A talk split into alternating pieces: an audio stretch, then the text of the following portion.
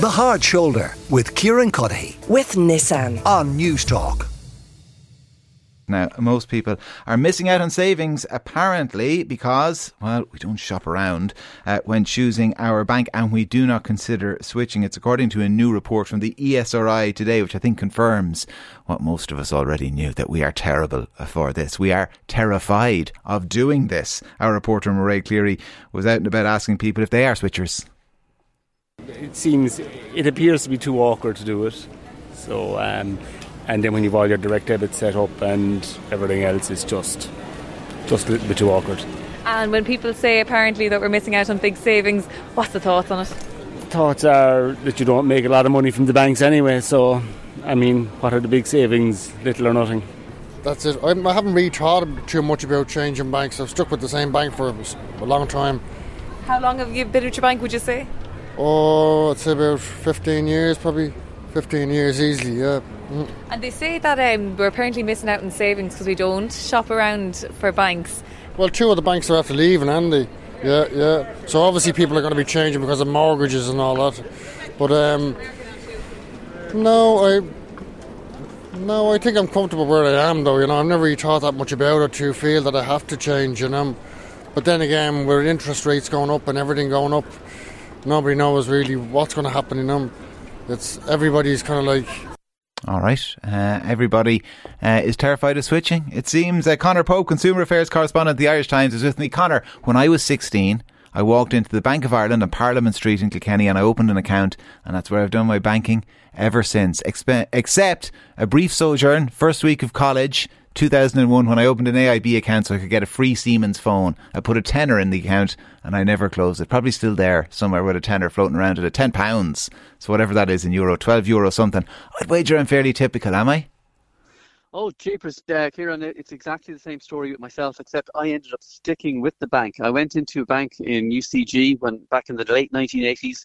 They were offering a 10 euro overdraft, which I could use to buy three bottles of cider. So I bought, I, I, I, start, I joined that bank, and I have been with them ever since.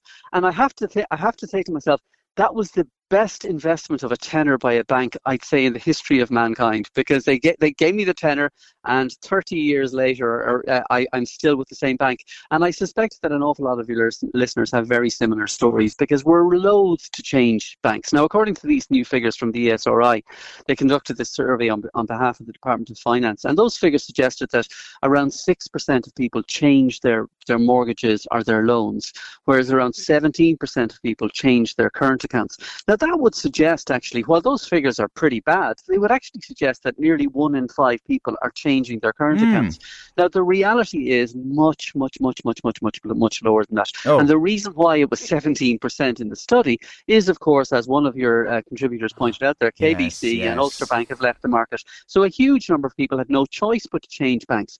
But in a normal normal year, the numbers of switchers has been historically incredibly low. And it always struck me like there's literally or virtually nothing a bank would could do that would make people switch. And I always think back to that time, I think it was maybe 10 or 11 or 12 years ago, when for a, for a period of weeks during the summer, Ulster Bank effectively stopped functioning as a bank because they had these huge, huge computer glitches. Yeah. People couldn't get money into their accounts, people couldn't take money out of their accounts. And the actual frontline staff in Ulster Bank were great and they were helping people out and they were, the counter services came into their own. But the, but the computer systems in the Bank of Scotland, the Royal Bank of Scotland, melted down. And as a result, the bank couldn't function. There was was Oireachtas hearings and all sorts of things about it.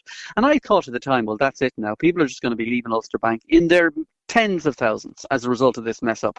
The reality is virtually nobody left the bank because they just said, Asher, they're all the same. Mm. Now, the thing is, for some, in some instances, like they are all the same. And I and I mean no disrespect to the banks out there, but you know, if, if you're just talking about your current account, yeah, you, you can make certain small savings by switching from bank A to bank B. Um, and you know, the, some bank might charge, you know, 40 cent for a particular transaction, the other bank might charge 50 cent. But the reality is that the, the bank charges imposed by the banks are broadly similar yeah. when it comes to um, maintaining a, you know a regular current account. But the real savings are are, are come into into play when it comes to mortgages, when it comes to credit cards, when it comes to to loans because you know and you know we're kind of in a in a in a slightly different environment now with the European Central Bank increasing the rates and and the fixed rates that were on on the table 18 months ago being taken off the table. But you know, there was a time 18 months ago when you could have you know switched from a pillar bank, uh, Bank of Ireland AIB, on a variable rate paying three and a half, four percent, to another bank where you would have got a fixed rate for less than two percent for your mortgage. Now, when you think of the differentials there, you, you'd be saving thousands of euros by making Yeah. the switch at that time. Yet people didn't do it. And the reason why most people don't switch banks is the reason why most people don't switch anything. It's because it's they perceive it to be too complicated. Yeah, it's, the it's, the, it's, the, reality- re- it's the reason, Conor, that I take my shoes off at the front door and leave them there and I don't put them in the utility room. It's inconvenient. Pe- people crave convenience. I'm just really jealous that you have a utility room. I dream of owning a utility room. But you're absolutely right. Yeah, and it's, it's but I, I think like when it comes to utilities, when it comes to your health insurance, when it comes to your cornflakes, people are very reluctant to switch. But with banking, it's even more problematic because people are afraid that if they switch, well, then their wages might get paid into their account, or they might miss direct debits, or they might miss standing orders. And the thing is, the central bank recognized this years and years ago. So it, it, it made all of the banks in Ireland operate to a switching code. And the switching code effectively is supposed to operate like this. I ring my bank and say, listen, lads, that 10 euro overdraft you gave me 30 years ago, I've spent it now. I've drank I the cider." I, the cider's long since gone. I want to move on. Um, and, and, and they then communicate with the bank that I've elected to sign up to. And, you know, all of the direct debits are, are, are organized that way. And, and the switching code does kind of work. And it is probably easier than a lot of people think to switch from bank A to bank B. Um, but the reality is it's still more complicated than switching your gas provider or your, your electricity provider. But the thing about the, the mortgages, when, when it comes to switching mortgages, I mean, one of the simplest things that you could do is, and I've spoken to mortgage brokers about this, is you hand over the work to them.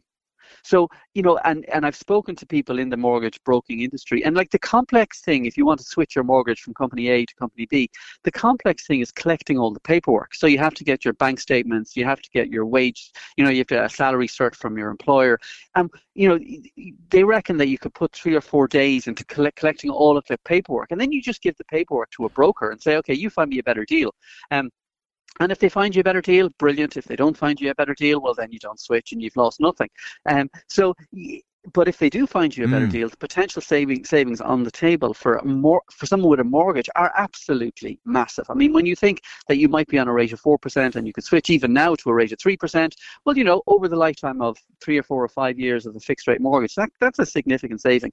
But again, people are, you know, they're loath to put their shoes in the utility room. They're loath to make any kind of changes because it sometimes they perceive it to be more harder work than it is. you sound like my wife. I mean, it's just that the utility room's all the way over there, and my, my shoes are all the way over here. It's just so much easier. Anyway, Conor Pope, Consumer Affairs correspondent at the Irish Times. Uh, Conor, thanks a million uh, for joining us. We're going to come back to that story a little bit uh, later, talk about what types of deals uh, mortgage brokers might get you. The Hard Shoulder with Kieran Cuddihy. with Nissan. Weekdays from 4 on Newstalk.